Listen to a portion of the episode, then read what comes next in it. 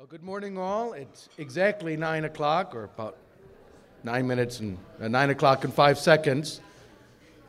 So it's going to be a real treat to hear a scholar whom I have not heard in the past. This is first time at uh, Cato University, but I uh, came in contact with this scholarship a couple of years ago when the Fraser Institute of Canada, which is a partner with the Cato Institute and other members of the Atlas Network, uh, published their annual Economic Freedom of the World report. And they always have additional interesting chapters drawing from the data, looking at the relationship between economic policy or economic freedom and corruption or uh, educational levels, all sorts of interesting things. And this one had a remarkable, really challenging essay on the relationship between economic freedom and peace. And that was by Professor Erik Gartzke. Uh, I later was in touch with him about a chapter for this book, which is coming out uh, September 1. Uh, and we went back and forth. I wanted to be, because he was writing a very high academic sort of treatment. I said, I want this to be ready for the first thing anyone has ever read on this topic. And so he wrote really wonderful chapter on that issue. So to share with us Prosperity and Peace, Erik Gartzke.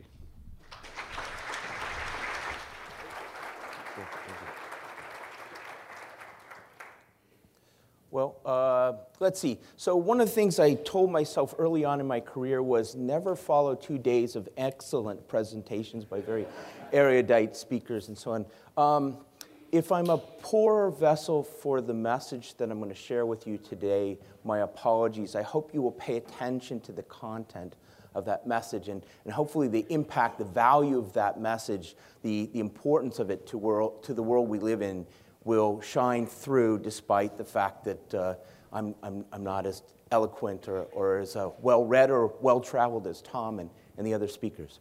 Um, so I'm going to talk about prosperity and peace. And down here are three images that I hope are evocative uh, to that talk. The first one, does, can anyone tell me what that, that first picture is? It's not a great picture, but does anybody know? Right? This is the statue that was in the, the square, the courtyard below the World Trade Center towers. And it was destroyed. Well, it wasn't destroyed. It was, uh, the towers, millions of pounds of steel and rubble collapsed onto this sculpture, but it miraculously survived mostly intact. It was damaged. Um, and now it's sitting in the southern tip of, of New York. Um, the the statue was, the sculpture was supposed to be um, evocative of the effects of world commerce on peace. Okay? And I think one of the things I want to emphasize is that we want to we want to bring that message back. Right? The terrorists have destroyed a lot of things. We've been fighting a war on terror for the last, uh, the last decade or, so, or more but don't let them destroy this beautiful image in the rubble of you know, their attack. The second piece, I think, is probably something that people have seen quite a bit, right? This is the Tower of Babel, and you know from the Bible story that the way that God punished the, the hubris of the, of the king was to make the workforce all speak in tongues, in different languages. But in some ways, this is the origin of world politics. People start misunderstanding each other, and they can't work together as well. Okay? So, communication, understanding, diplomacy, effective diplomacy is an important tool. And the fine, final part here is you won't, um, well, again, can anyone tell me what this is? Yeah, in the back. Right, right.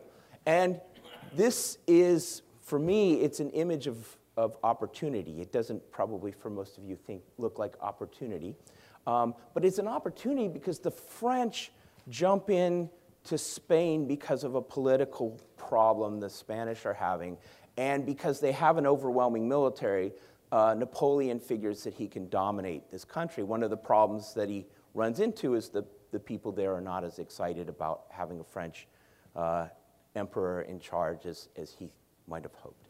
Okay, so we're going to talk about, about these mechanisms or these, these, these um, images uh, uh, throughout my talk. Okay. So, The most generic question that I'm going to try to confront today, and I won't completely satisfy everyone, I think, but I try to push that ball a little bit down the road, is, is this one What causes peace? Right?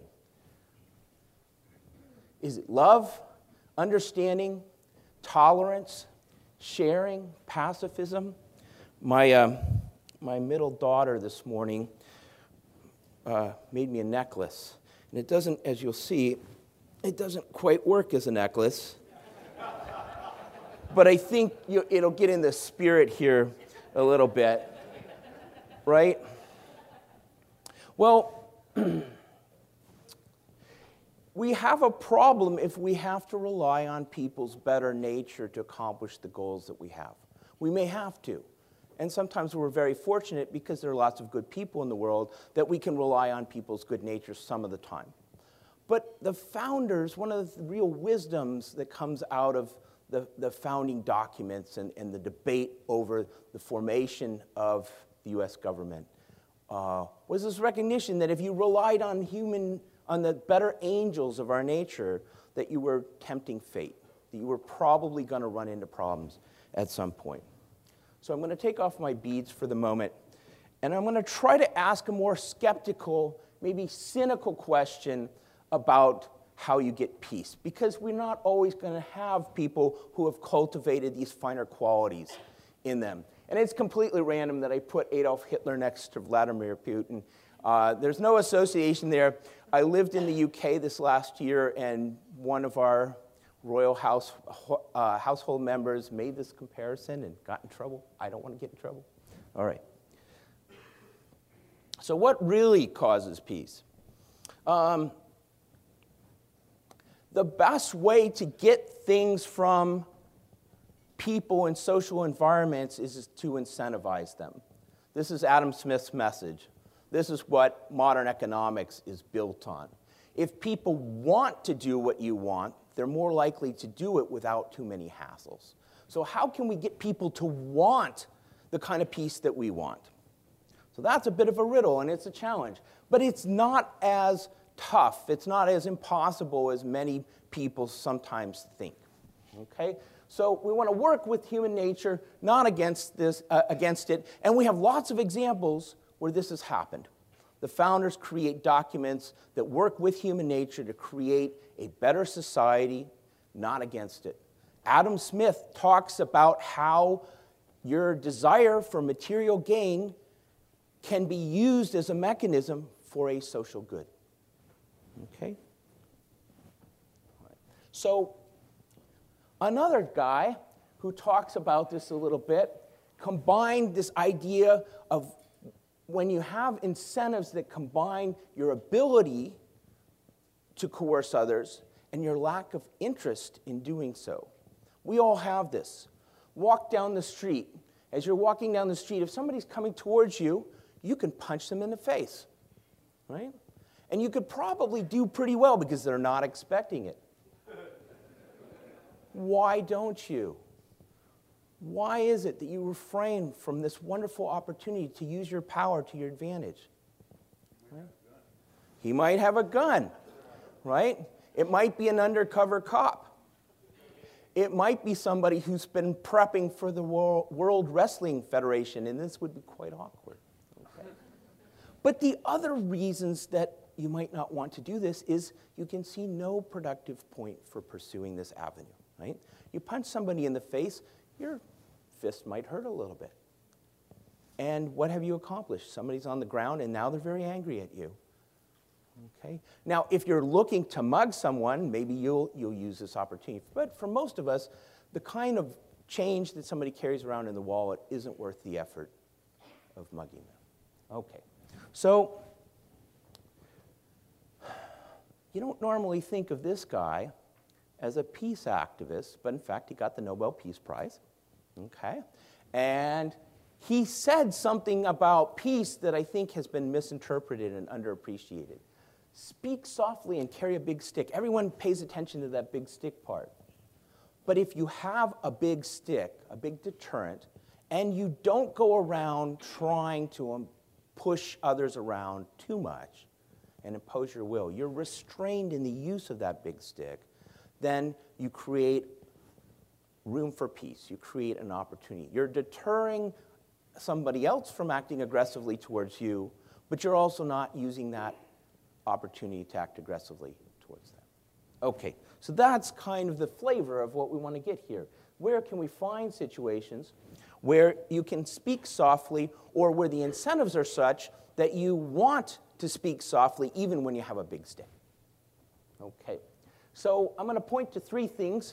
One is prosperity, which is tied to a variety of mechanisms, economic development in particular, which is then tied to markets. Okay? Another is opportunity. Are there other ways to get what you want without having to use force? Okay. Um, and also, is there a substantial degree of agreement on how you should do things? That removes the interest in, in fighting, in arguing. For a while, it was very entertaining. I, I was watching um, the proceedings of the par- parliament, the legislature in Taiwan, because it was sort of like the World Wrestling Federation. Every once in a while, they'd have an argument, and some of the parliamentarians would get up and hit the other parliamentarians, and they had these brawls, these free for alls in the legislature, and it was great fun to watch, right? But it wasn't, it wasn't good, good, normal politics. It wasn't peaceful. Part of the reason that they were fighting, and they, they've stopped that, is that the issues that they were dealing with were enormously weighty and they couldn't agree. They couldn't agree on how to do them. I'm going to talk more about that as we go along. Okay, so put this another way what we're looking for is futility. We're looking for exit, and we're looking for apathy. Now, those are not words that are normally used to inspire an audience like all of you. But I'm going to get there. Have faith in me. We're going to get there and we're going to see why these normally negative notions are actually not a bad thing. They're tied to being satisfied, having opportunities, being okay with the way the world is.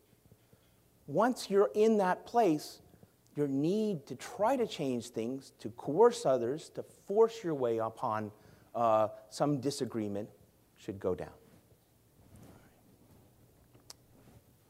So, peace can be assured only when your ability to use violence is futile, right? Won't work. We pay a lot of attention to the actors that use violence. We pay very little attention to the actors that have the same exact motives that don't. Extremist terrorists, right? Well, guess what? In the Middle East, there's a lot of extremists. There are a lot of people who viscerally hate the United States. But the big difference between Al Qaeda or ISIS and a lot of the other groups, Wahhabist movements and so on, is that most of the other ones looked around and said, yeah, we can poke the United States in the eye, we can tweak their nose, but it's going to turn out bad for us. Right? It's futile to use violence in this way. Okay. So, futility. Force is not going to work. Or there are better ways to get what you want. Yeah, you can steal somebody's wallet, but time and effort, you know, Donald Trump could buy himself a really nice pistol and he could stand around on a street corner in New York that's probably just chock full of people with lots of money in their wallets. But I'm willing to bet that he never seriously consider it because he's going to make so much more money up in his penthouse legally through market mechanisms. It would be inefficient, a waste of his time and effort to mug people. So, I'm going to talk about peace a little bit. I think one of the things that happens right away when I talk about, when I see people talking about peace, when I, um, when I attempt to sort of broach this subject, is a, a fair amount of skepticism about whether there's even anything there to look at, right? And I think that's completely reasonable because there is violence in the world, right? But the question is how much and where and how often. Just because you could still get mugged on a street today doesn't mean that it's the same as living in 16th century Amsterdam, right? or in the Middle East in the fourth century AD, where you basically had to walk around armed all the time because somebody else was going to try to kill you if you didn't. Okay? So, what evidence is there that peace is even a possibility? Well, war is pretty rare. Violence is an unusual occurrence. It's a notable occurrence. We see it all the time because it's interesting to us. You can turn on the evening news every night and there will be some act of violence portrayed because our eyeballs like it. It's interesting, it's fun to watch. But most of us haven't been killed yet. Right? And we never will be. Most of us, most of the time, are not going to be subjected to violence. It happens. It's a serious and bad thing and should not be discounted, but it is not the normal state of our everyday affairs. Okay. So war is a peak form of violence and it is unusually rare. It's especially rare because it's rare with, even within the context of something that's already rare, which is violence. Okay. Peace is really common. Most of the time, countries, governments, even Al Qaeda spends most of its time not killing people. They sure want to, and they sure do a fair amount of that. But ISIS is not fighting everyone all the time. They're fighting some people often, but not all the time. So war is in itself unusual in terms of just the amount of time that people spend doing it. Why? Most countries are not fighting each other most of the time.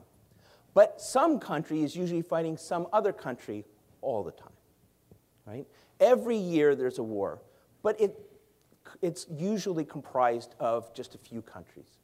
And most everybody else is not fighting each other. And that's because war is costly and expensive and time consuming. And while you may win it, it's risky, you might lose. So there's already a built in deterrent to the use of violence in the world, and that's that it, it's, it burns up resources that are valuable to you, it wastes time, and it could turn out wrong. You might lose. So I began looking at the origins of peace right around the time that 9 11 happened.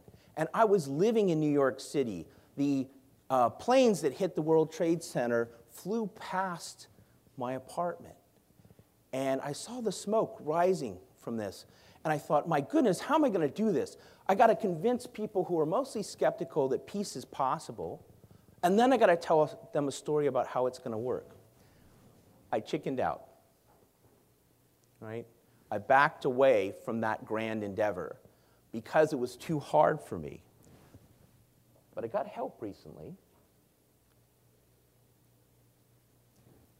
There's been a series of books that have done the heavy lifting on this first part of this story, that have demonstrated that the world is a more peaceful place, at least parts of it, today than in the past.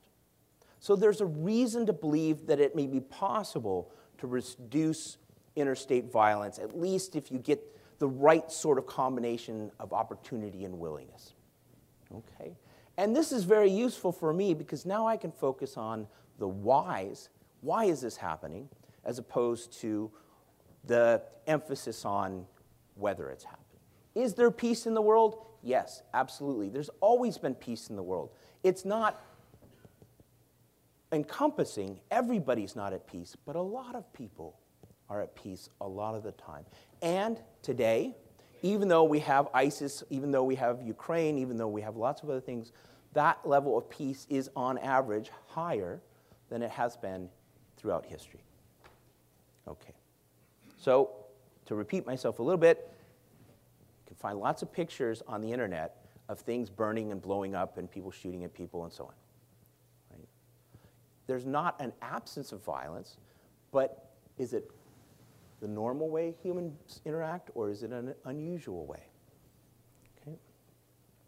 One thing to note is that most of the pictures you're going to see of violence on the internet are not pictures of developed countries and populations fighting other developed countries and populations. They're either two poor countries or poor groups fighting each other, or a group within a poor country fighting the government, right? Or a powerful, prosperous country fighting in a poor place. Okay?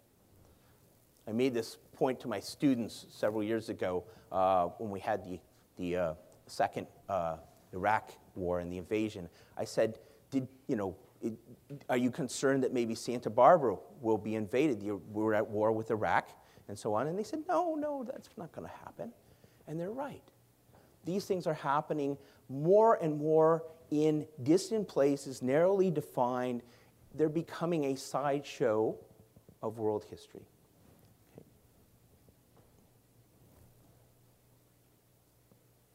All right. So, why then do we get, amidst all this peace, the Europeans aren't fighting each other mostly except during the World Cup? Uh, developed parts of Asia not fighting each other? Why is everybody buying weapons? Right? There's especially, for example, there's a arms race going on. This is the recently launched uh, Japanese uh, helicopter destroyer because Japan doesn't have aircraft carriers. Okay, but it looks a lot like an aircraft carrier, and if you go up and see it, uh, it, it basically is. Right. Uh, so Japan's building, building aircraft carriers. Should we be concerned? Right? There's an analog, right? This is the German pocket battleship. The Germans were building uh, ships that they didn't want to define in a certain way to get around rules and norms in the 1930s. Um, and that, you know, preceded the Second World War. If the capabilities to use violence against one another are still there and will probably never go away, what evidence is there? What reason should we have to be confident that war won't occur, that we will have peace with other nations? This was exactly the problem for the British in the 20th century, in the turn of the 20th century. If you go back just about 100, a little bit more than 100 years ago, right, we're used to thinking of the British as our allies. I lived in Great Britain. They're very nice people. We heard earlier how polite they are, right? But at the end of the 19th century, beginning of the 20th century, British Admiralty had decided that the chief threat they faced in the world was the United States. And they developed war plans to prepare themselves for a possible war with the United States. Okay? They saw the U.S. building a larger and larger Navy. Remember Teddy Roosevelt? The Great White Fleet was created. The U.S. became a world sea power. And that was Britain's thing. They were good at the Navy, right? They had the Royal Navy. And here is this new upstart, the same people who refuse to pay reasonable taxes on stamps and things like that, right? Here they're building a, a, a big battleships and so on, dreadnoughts. Um, the British decided, though, that even though the United States had the capability to harm Great Britain, that they could see no reason why the US would be interested in doing so. And they worked a deal out with the United States. Basically, they divided up the world. They said, America, you go do your thing in the Americas, and we'll go do our thing everywhere else, and we'll be happy. And that changes over time a little bit, right? Now, Britain sort of, its region of the world is, is a little smaller than it used to be, and ours is a little bigger, okay? This happened again in the 1930s. The, in the, excuse me, in the 1920s, the US and Great Britain both decided that they were a threat to each other. They were both building, there was a mini arms race. They were building battleships at a very fast rate. And the US actually went to the point of developing a plan and a very extensive war game to prepare for the invasion of Canada. Right? Never happened. Never happened. But it was, it was prevented not because the US was not capable of invading Canada, it still is today. You can see an excellent uh, John Candy movie about Canada invading the United States and the potential threat that that might pose. No, I'm just kidding.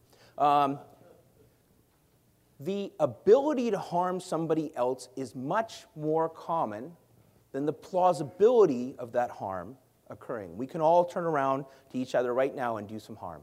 Please don't. All right? But we don't because we can see no point in that exercise. It's not in our interest to do so. So finding interest is really what's critical here. And that ties back to the thing that I was saying before.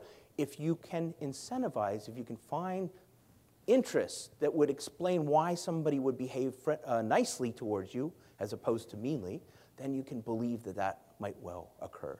We don't have to have beads involved. All right. So here's some more pictures. Lots of aircraft carriers. This is, um, if you happen to build aircraft carriers for a living, this is a good time. There are a lot of them being built. Uh, this, this one down here next to uh, the Houses of Parliament is, um, is the new British carrier. It's a CGI image, but now they have the real one. It, it was just, uh, was just uh, launched up in the Firth of Forth. Um, so there are more and more aircraft carriers being built around the world. Should we be worried? Right? Um, well, this is a little graphic. It's a little dated. It's not quite up to date. Um, there are three columns of flat top ships here, and they're all, broadly speaking, considered carriers. If you take the first two rows, uh, columns, excuse me, that's our stuff. Everybody else is in the third row, and they're generally smaller. The US has achieved the big stick, and we've had it for a very long time. One of the reasons, in fact, that the world has been more peaceful in the post World War II period than we'd expect by random chance is that the US had a very, very big stick, but for the most part, it spoke softly. And when it spoke, for the most part, with other powerful nations, it spoke through incentivization. It created a system of world markets. It created international institutions that allowed different views to be aired and reconciled so that opportunities were available, that prosperity spread, and that consensus could evolve. Okay, so we have a big stick. Sometimes we yell too much. Europeans tell us about this all the time. But we're, we're a softer speaking nation than I think oftentimes people realize. Okay, some more stuff. Um, the Japanese built a new main battle tank. Why does Japan need a main battle tank? Are they going to invade the ocean? What are they going to do with the tank? Okay? The, they have this tradition of building very nice tanks. It just didn't include the Second World War for some reason. Okay. Um, Russia is rearming its nuclear capabilities. It's spending a lot of the resources that it's devoting to defense on nuclear stuff. And it's mostly because they've realized there's no way in heck they're going to compete with that two columns of aircraft carriers they're trying to create a deterrent that will allow them to pick on their neighbors without the U.S. Uh, getting involved. Okay? Doesn't sound like peace, but it's a much more reduced form that the Russians are not building an army to invade the United States. Right? They're building capabilities to try to protect themselves from the U.S. so they can do mean things to their neighbors. Okay, so more fun hardware. All right. But there's lots of evidence, very strong evidence, that in fact the world is becoming, or at least portions of the world are becoming more peaceful. So, this is a plot that I've I put in that uh, capitalist uh, peace paper.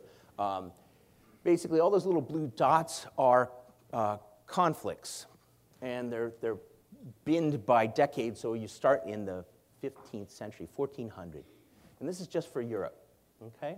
And that little line is a regression line, it's an estimate of the trend uh, in conflict. And there are a lot of different versions of this. Uh, there are people who've spent a lot more time than I have on getting all the details right.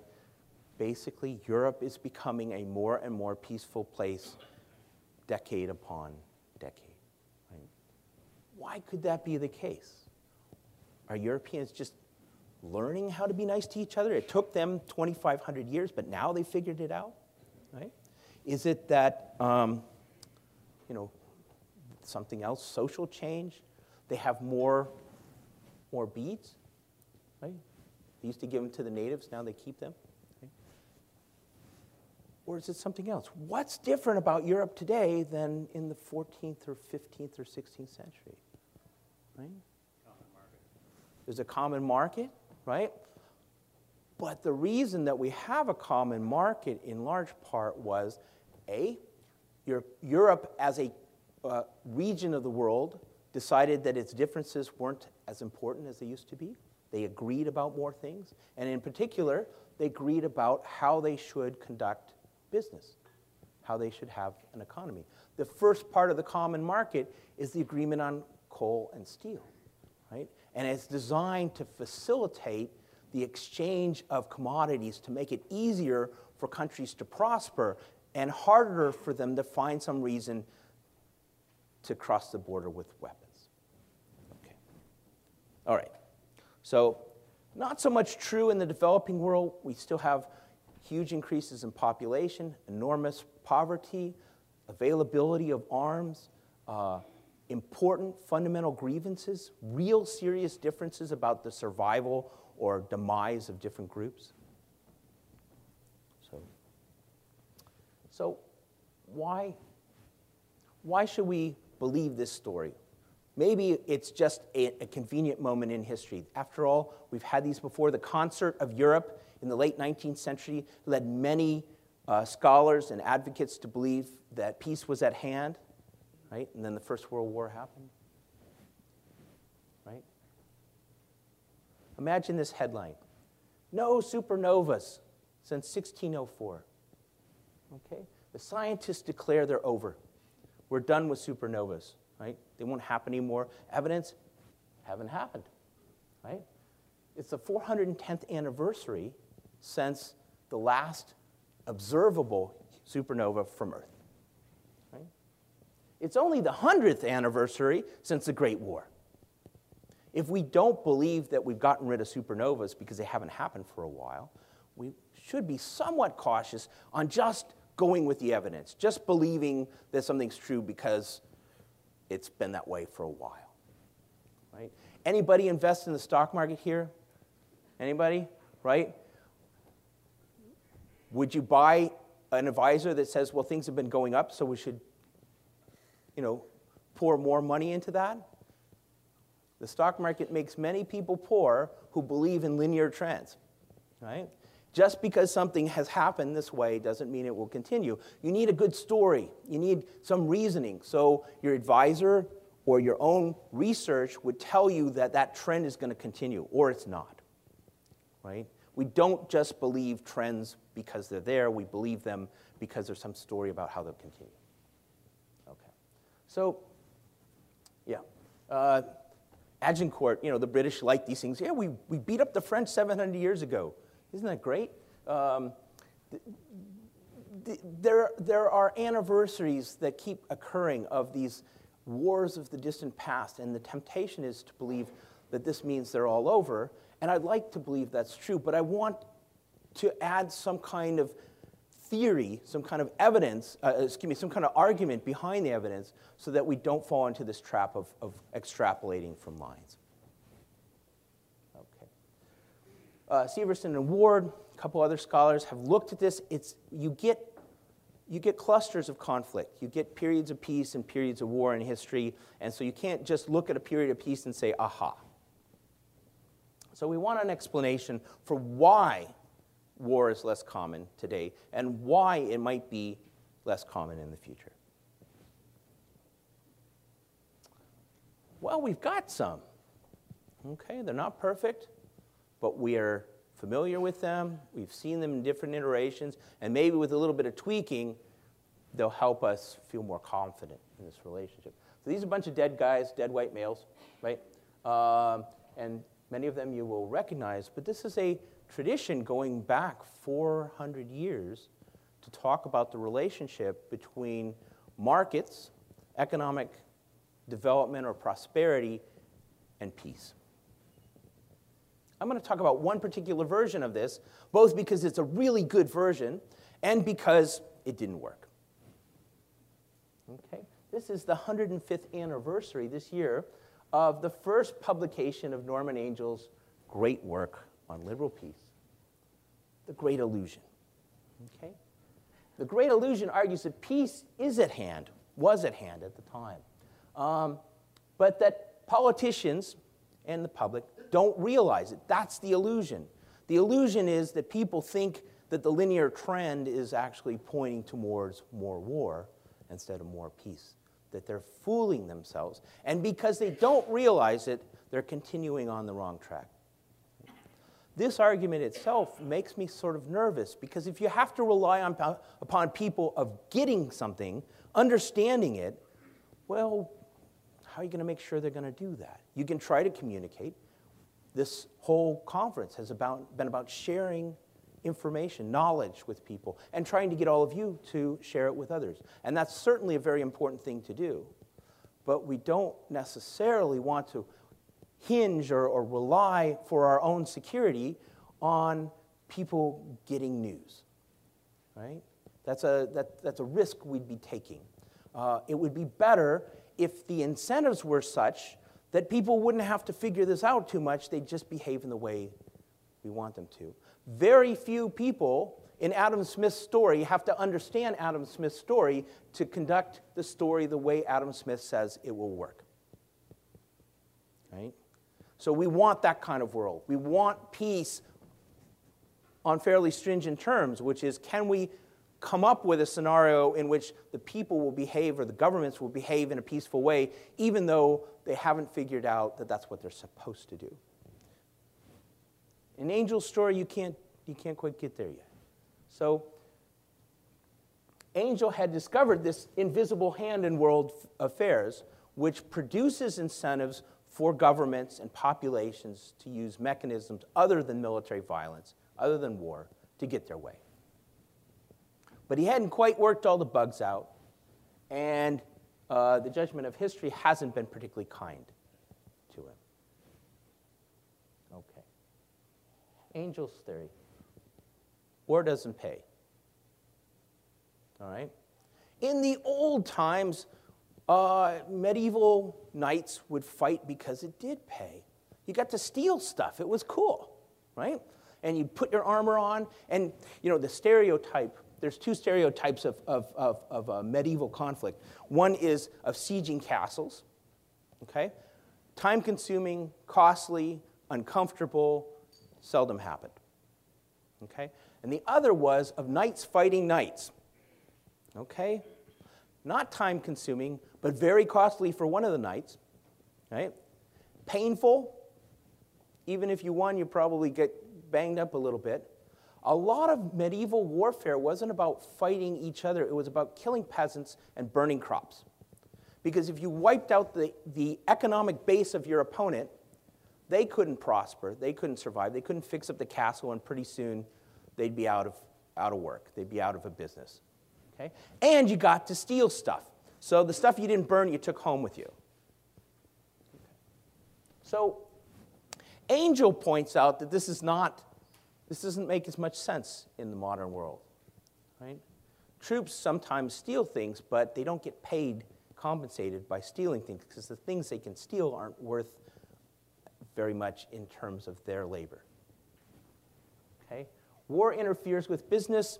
It's bad for business. On the whole, there are profiteers from war, there are uh, firms that benefit, but it is an inefficient mechanism that creates more friction and that should mean that societies as a whole are worse off. Okay. We can no longer steal.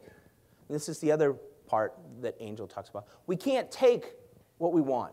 In the old days, we could. We could take slaves, we could take uh, crops, we could take the uh, rich ornaments off of a church if we were Vikings, right?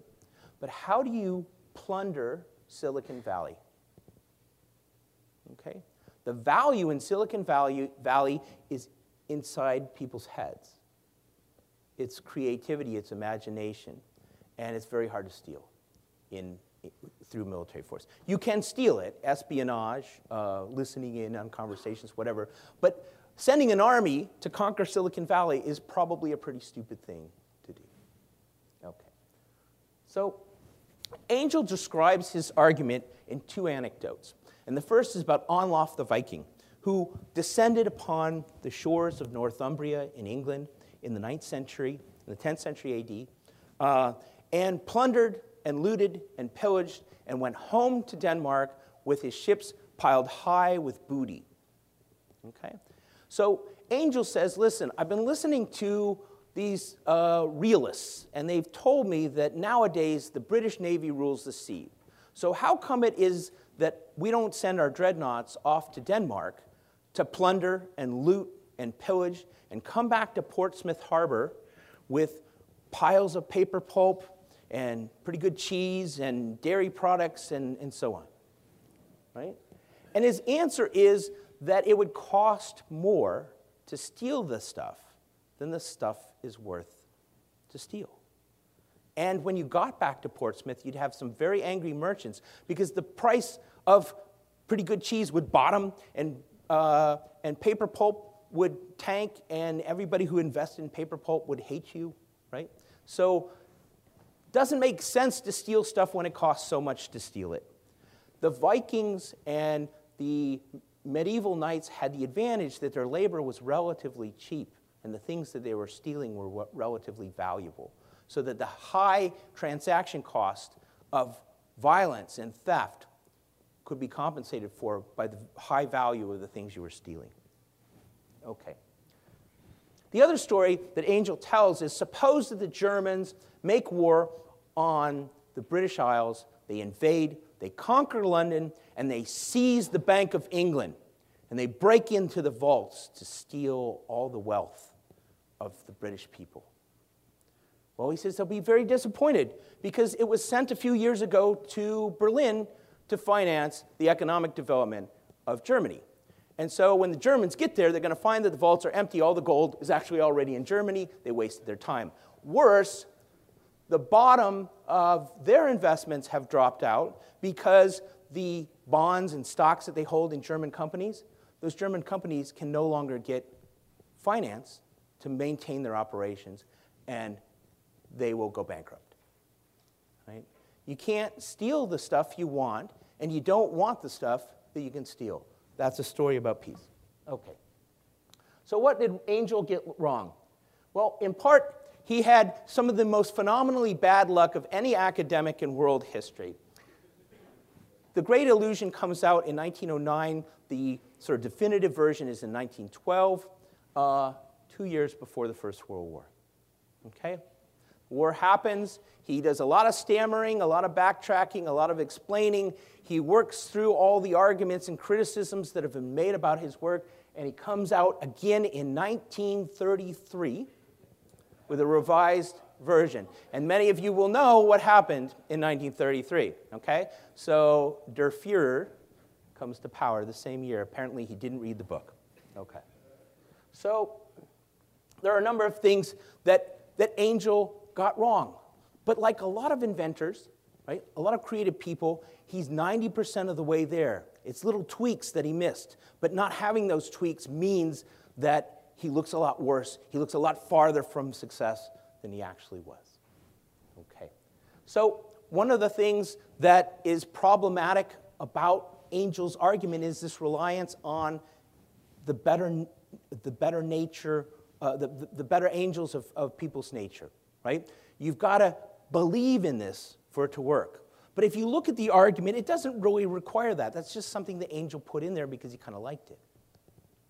You don't have to believe that markets will make you more peaceful to invest in markets and then be worried that conflict or violence or distrust is going to harm your investment. Okay. Wrong theory of war it's a long story, but basically, the ideas that people had about why wars happened in the most of the 20th century, 19th century, going back to Thucydides, are probably wrong because they rely upon ideas about the balance of power or material capabilities and so on, and not about, uh, uh about information. I'll explain that in a minute. Okay. Trade. He focuses a lot on trade, and a lot of liberals focus on trade. They don't pay enough attention, in my opinion, to capital, to financial markets, to portfolio investments, which have a very different dynamic. You can trade with people that you don't like, but on some level, you have to trust the people you invest in. Okay? And that difference is really important. When you invest in something, you're committing in a way that you're not when you're buying and selling goods. Um, Angel also assumes that the reason that, and this is another liberal, uh, common thing in liberal theory, the assumption is that war is an effort to steal. And it can be. But war is also an effort to get somebody else to change their mind or change their behavior. I have kids, so I uh, equate everything to children. If you've seen children argue, sometimes they're fighting over stuff, right? And sometimes they're fighting over some kind of state of the world, right? Johnny told me that I wasn't I was wrong. So what? Right? Well, we care about these things. We want to be right. We want to have influence over others, and sometimes we use violence to try to compel others to do what we want them to, not necessarily to take what they have. Okay. So, see how we're doing. so, I want to give you a skeptic's theory of peace, and it's going to begin with a theory of war. Because if you want to explain why wars don't happen, it would be useful to explain why they do. In fact, a lot of the problem with the huge peace movements of the 19th and 20th century was they thought that war was a bad thing. It certainly is. Right? And because they thought it was a bad thing, they refused to study why it happens and focused on what they'd like not to happen. Suppose you go to the doctor and you say, Doctor, I'm not feeling well. I've got this pain in my side. And he says, Well, never mind that. I want to focus on how to make you feel good, happy, peaceful. Yeah, but I got this.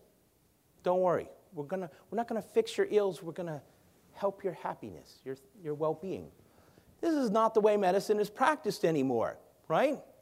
Medicine, doctors dig deep, literally, into the foibles of the human body. They understand why it doesn't work sometimes in order to make it work better. And as people who are interested in peace, we have to do the same thing. We have to understand why war happens to make it not happen. Okay. So, again, countries behave much, much, much like children, or at least like my children. I know this will shock you. Okay? We see heads of state, they, they wear fancy clothes, they act very dignified. But, you know, when there was a, um, there was a transcript. We don't know if it's true or not, right? Have you seen this? There's a transcript that came out of a parent phone conversation between Obama and Netanyahu. And they're basically calling each other names and, and you know, they're acting kind of, they're acting kind of mean, right? Uh, I've seen this. It happens in my living room every other day or so, and you know, it's, it's, not, it's, not the better, uh, it's not the better part of human nature. So you can compete over stuff. Somebody's got something you want, and you're five, you're going to take it, right? Unless it's clear that it's going to cost you too much to take it, it's going to hurt, right? Or you're not going to succeed. Okay?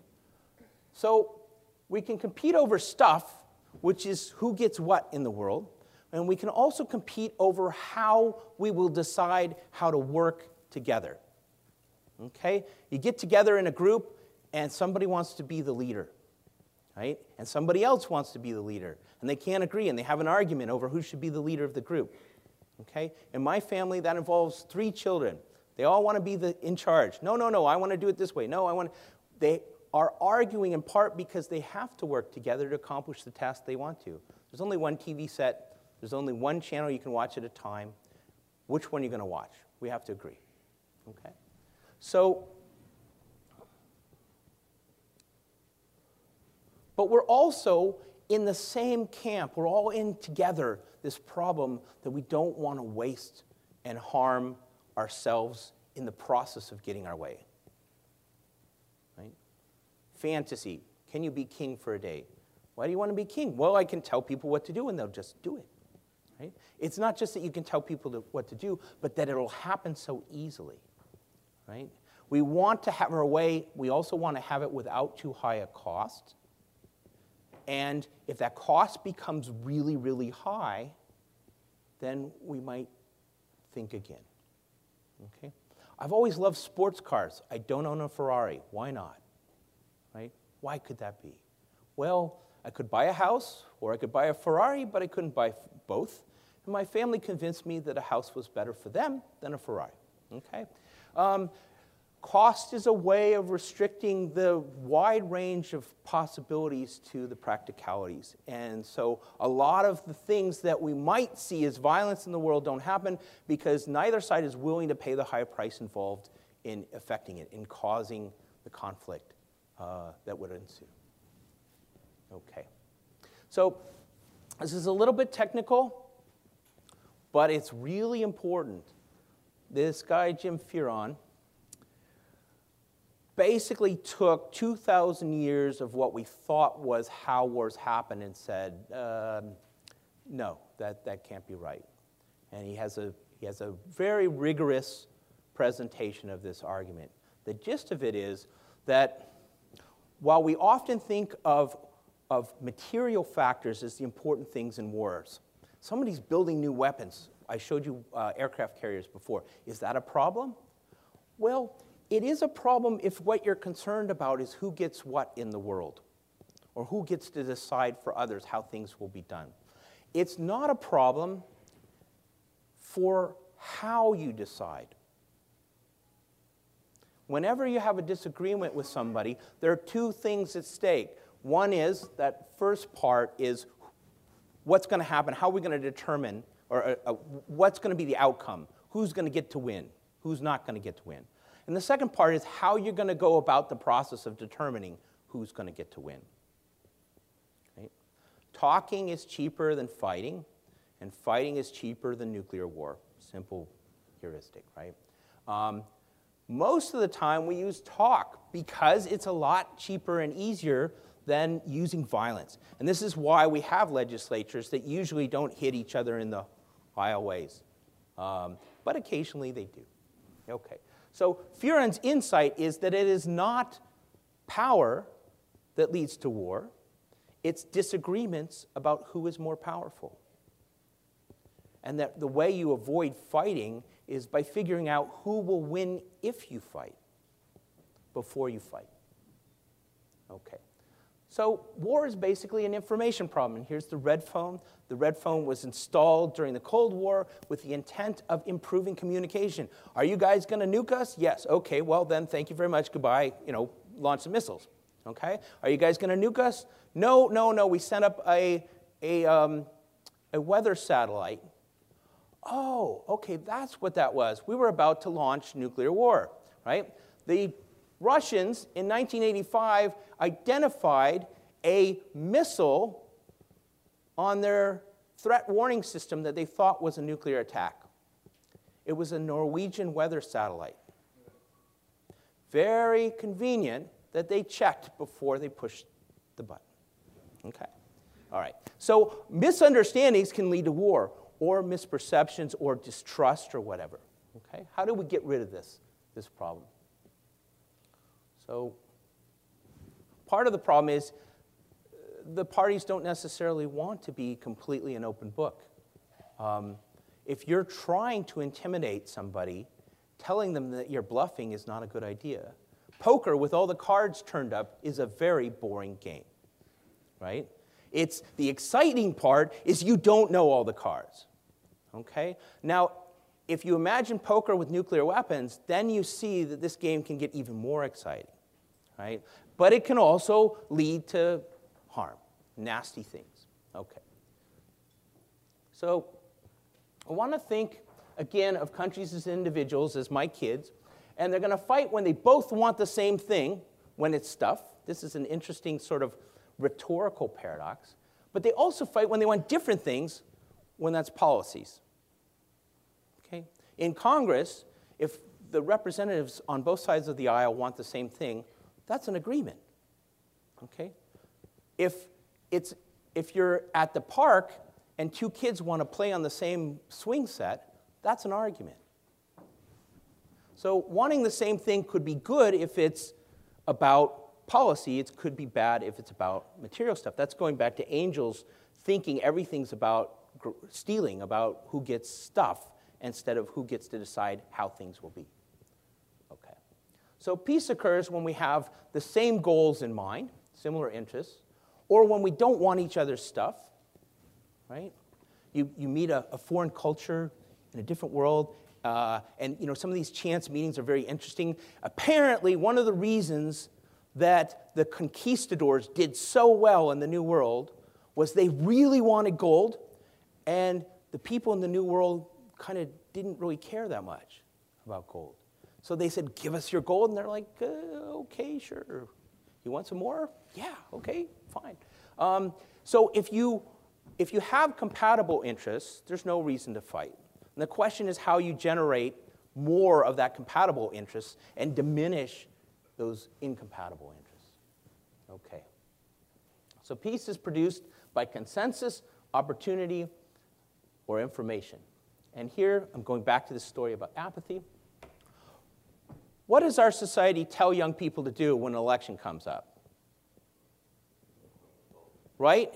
And they shame them into trying to get involved in politics. Suppose this worked. Suppose it worked phenomenally well, and all those 20 somethings who don't go to the polling place and do something else with their time suddenly became intensely concerned about politics. Suppose they voted for the losing candidate and then really cared that they lost. I'm basically describing much of the developing world here, right? The thing that makes democracy possible is when the loser accepts defeat, not when the winner accepts victory. Elections are great if you're going to win every time. Vladimir Putin likes elections, okay? But it's very hard if you lose and you could do something to change the outcome by using violence. And this is what we see again and again. Same story at the domestic level as at the international level. You don't get your way in politics by talking. Is there something else? Is there another option you have available? Could you use violence? And do you care enough to do it? So, being okay with losing an election is an important quality that democracies have to have. You don't want to lose all the elections, you don't want to lose again and again, right? But if you're never willing to lose an election, you're going to have a tough time in a democracy, right? Now, you could still have peace because if, you're un- if you don't like the outcome of the election, it doesn't follow that you're able to do something to change it. Okay? So, but if you're unwilling to accept defeat and you have the ability to use extra legal means to have your way, that's when we can have violence. So, apathy, or at least a near consensus in broad, broad strokes about how we should do things. Right? We don't always like it when the other side wins, but yeah, we're not going to shoot at them. Okay? Here's some people who are going to shoot. Right? This is a little picture. In Weimar, you had two groups of people running for office, or two main interests in politics, and each knew that if the other side won, they would be eliminated. That's when democracy falls apart. That's when democracy is replaced by violence because the alternative is your demise. Okay?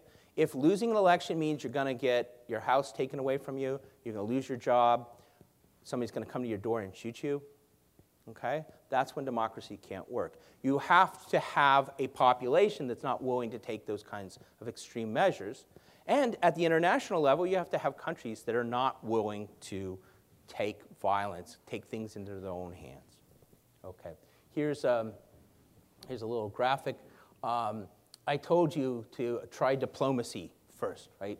And here's a, a, a, Viking king or something like that, right? Here's another one. I don't know if you can read that, um, right? The diplomacy is the art of letting somebody else have your way, right? Um, and this is, but it's, it's, it's skillful. You can win in diplomacy, and it's really great to win in diplomacy because you don't have to pay too much to, to get it. Okay? All right. So, so we're developing this Skeptic's Guide to Peace, right? And we're looking for mechanisms that are going to build consensus, that are going to create opportunities so that if people aren't happy in politics, they can do something else and which make taking things from each other through force inefficient, not worth your while. Right? And an excellent mechanism is the globalization of financial and uh, economic markets. They lower the costs for transactions. You don't have to go and buy a Viking boat and train a bunch of people how to row and then go far away and steal stuff. It'll come, you know, Amazon.com will deliver it to your door. Right? Um, I don't want to go into this too much. There's a little bit of a trade off. If, if one country trades a lot with another country, but the other country doesn't trade much in return, this starts to fall apart. Um, interestingly, the logic of mutual benefit through trade works very similarly to the concept of uh, mutual assured destruction from the nuclear era. Right? Tom Schelling told this story about the nuclear era. You got two countries armed to the teeth. They're afraid to confront each other directly because it would, could mean the end of the world. Right? So they cooperate, not because they like each other, but because it's to their mutual advantage to do so. Same story about trade. Two countries, this time not armed to the teeth, but dependent upon each other for their prosperity. They don't have to like each other, but they cooperate because it's expensive for them not to do so. Okay. Um, I'm going to go over this really quickly. Development, which is a byproduct of markets and uh, globalization, development leads to expensive labor. It leads to uh, making it difficult to use human beings as the basis for predation. It's better to put them into the workforce in a peaceful way and have them make money, uh, more money for you that way. And this is a little graph from one of my, um, one of my papers uh, using the Fraser Institute's Index of Economic Freedom. The more free a society is, the less likely that they're going to be involved in some kind of uh, military interstate violence. Um, it's a little bit more complicated when you talk about non territorial conflict, but basically, I'm to, it, it's the same, the, the, the territorial effect is the big effect. All right. I'm to skip through this. So, why believe in capital? Financial markets make the world more passive, passive in a good way. People want to get rich, they don't want to get even. Good example of this uh, a few years ago, after 30 years of implacable hatred, the Greeks and Turks on Cyprus said, What the heck, let's go join the EU. Right? Yeah, I know you have my grandmother's farm, but I would rather have a nice flat and a good job with a British conglomerate or a German corporation or whatever. They wanted the benefits of prosperity more than they wanted to win old disputes over territory, which wasn't worth very much anymore in the modern world. Okay? They, they, they put that aside. In other places, very poor places like the, the West Bank or Gaza or in uh, parts of India, this is a bigger problem. People still care deeply about owning that little farm, and they're willing to risk their lives to take or have it. Okay. So reduce the value of territory, and you make it not worth fighting over. Right? Uh, George W. Bush, our past president, made uh, a wonderful comment. I don't think he thought about it this way, but he said America is different from previous empires because we go to foreign lands um, and we conquer, but then we leave. Right? And, uh, you know, it's not always a pleasant experience for the people who are conquered, but the reality is exact, it's exactly true. The U.S. doesn't take territory, it takes prerogatives, and it tries to shape the politics of countries that are opposed to us, but it doesn't want to stay there. It doesn't want to own the place. So we're going to lower the transaction cost, the, the cost involved in getting things without violence. We're going to raise the cost of getting things with violence, and this is going to tend to shift people away from violence towards these other mechanisms. Again, Amazon.com instead of you know, VikingRaid.com. All right. Uh, we're going to create uh, a different mechanism through the markets, and this I think is underappreciated, but Putin, Vladimir Putin, helps me so many ways. Um, recently, uh, during the Crimean crisis, uh, it looked like the Russians were getting ready uh, to invade eastern Ukraine. They were massing on the border. And there was this Monday where the stock markets, especially the Russian stock market, got very nervous and prices plummeted. And the next morning, Putin held a press conference in which he said, I'm still a mean, nasty, tough guy, but I'm a nice, friendly, mean, nasty, tough guy. I'm not going to hurt the markets. He basically diffused the issue by acknowledging that he wasn't, he, that invasion wasn't imminent, that he wasn't going to destabilize markets to get his way in Ukraine. Okay?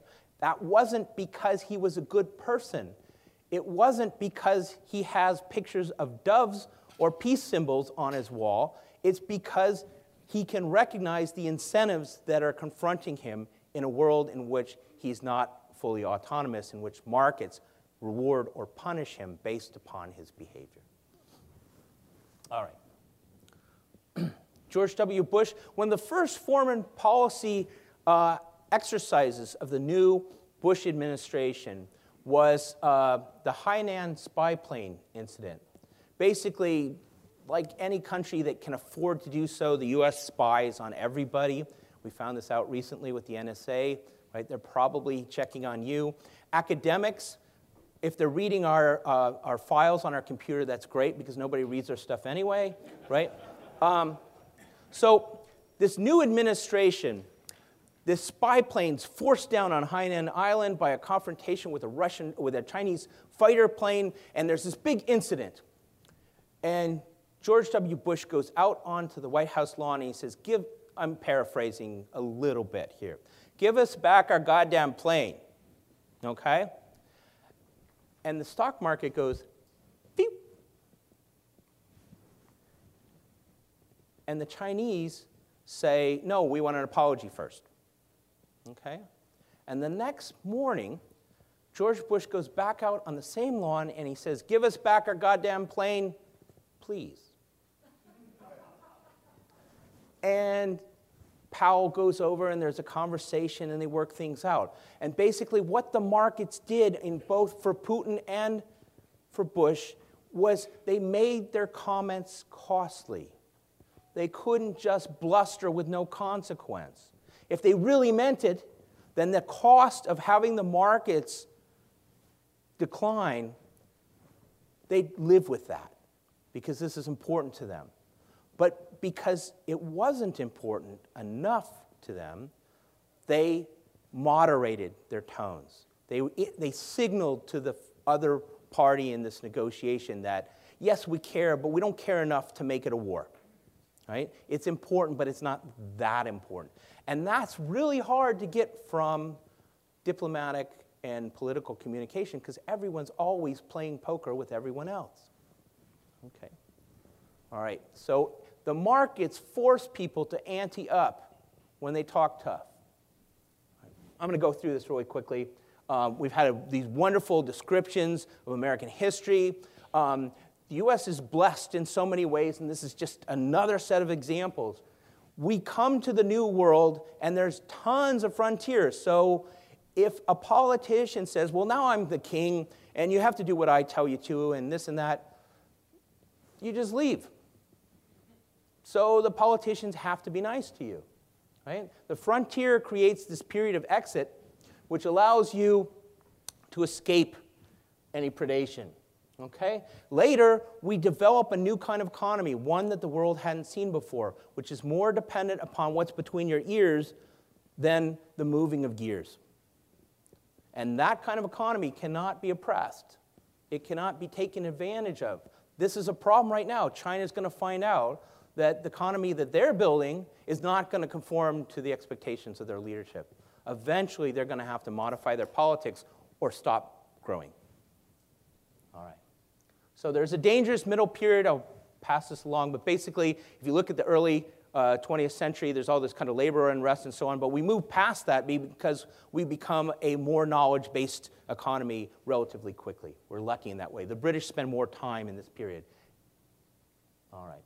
So, conclusion here's a happy Santa pointing to a globe, right? Peace is the product of geography, of interests, of economic development. We can't do much about geography, but we can change interests and we can change world economic development. We can make people rich and happy and prosperous, and by doing so, and we have, right? We have diffused an enormous number of the world's big historical conflicts by making our partners prosperous. Europe doesn't want to fight with us, and they don't want to fight with each other. Parts of Asia, the same way. And this is scalable. We can do this in other places as well. So, democracy, um, democracy, I think, is a product of this process, not a cause. But that's a controversial claim to make, and I don't want to go into it here. Um, so, what I'm hoping, what I wish, wish on us all, is that our descendants celebrate the 410th anniversary of the Great War the same way that today we're celebrating the 410th anniversary of the last supernova. Thank you very much.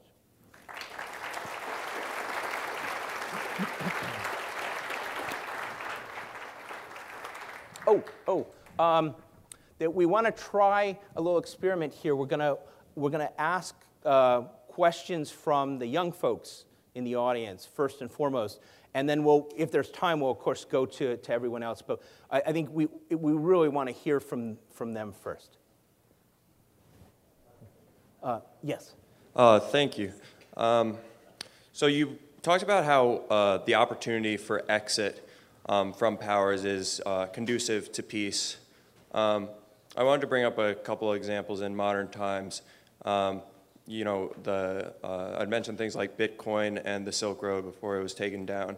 How is that, you know, yes, it's a black market, but how is that still potentially an exit path for um, people to kind of circumvent, circumvent big government and, um, you know, deal with, deal with that exit so that the, the governments potentially make it futile to tax those things? Yeah, yeah. Yeah, uh, thank you all for your patience. I'm sorry I went on a bit long, but hey, I'm an academic, so that's going to happen sometimes. Uh, no, I mean, uh, I really appreciate it. I don't have a good answer for that. I think it's provocative and interesting and plausible, but I don't want to spend a lot of time kind of uh, saying something that I really don't, I don't know. Thank you very much. Uh, in terms of the in terms of uh, international relations theory and the great traditions there, liberalism and, and, realism, you mentioned quite a few ideas which are both of, on both sides of, of, of the divide, both non-zero sum games and uh, uh opportunities for cooperations and. Yeah economic terms in ideas, less so uh, a zero-sum game, as you said then. So the usefulness of both uh, mutual benefits and sort of having the stick as well. So could you maybe uh, pinpoint where you stand on that, or is it sort of yeah. hybrid? Um, academics in IR, international relations, love paradigm debates so much so that um, I think it's, it's detracted from the quality of scholarship over time. And so I, I just I'm not an ism. I'm not a belong to a camp. Um, and I think that's an increasingly, um, that, that's the way that scholarship wants to go. It's not that those paradigms don't have anything to offer, and they've certainly taught us a lot in the past, but like any sort of doctrinaire thing, they can kind of get carried away. And I, am just going to leave it at that. Thank you. Thank you. Thank you for the talk. Uh, you'd mentioned that when there's trade imbalance, that that leads to uh, less successful uh, peace. I guess that I, I wonder why that is because it seems to me if someone's selling it and someone's you know creating it and someone's getting the consumer surplus, the consumers would still appreciate it either way, whether or not they're trading back as much. Yeah, no, the consumers do. The, the, an asymmetry, there are two mechanisms going on in trade, right? One is that, um, that I'm dependent upon you, and the other, well, it, I can coerce you if you depend upon me, right? But if it's costly for me to do so because I'm dependent on you, then it's also informative if I'm willing to do this. And if you have those two mechanisms together, then you have the incentive to compete through trade, and also it's informative to do so. If one side depends on the other, but the other doesn't depend on the first side, then the first side, who's not dependent, can use trade to beat up on the other side politically. But it's not very informative right? It's the reason why we don't like fighting unfair, uh, or it's part of the reason. If one side's much more bigger and powerful than the other side, it doesn't teach you very much that they're able to prevail in a contest. Um, And conversely, the, the, uh, the mechanism for the, the dependent party isn't available to coerce, so it's not a. It, it, conflict has these two properties it's a tug of war, right? But it's an expensive tug of war. A free tug of war is not an interesting one in world affairs, right? So you won at Tiddlywinks, and Putin goes, woohoo, right? Um, so what? Okay, let's make it expensive and interesting. That's why in poker, there's stakes, okay? And the tug of war has to have those stakes along with it where it's expensive to compete. If it's not expensive for one side to compete through trade, it's not informative. Okay. Well, thank you so much.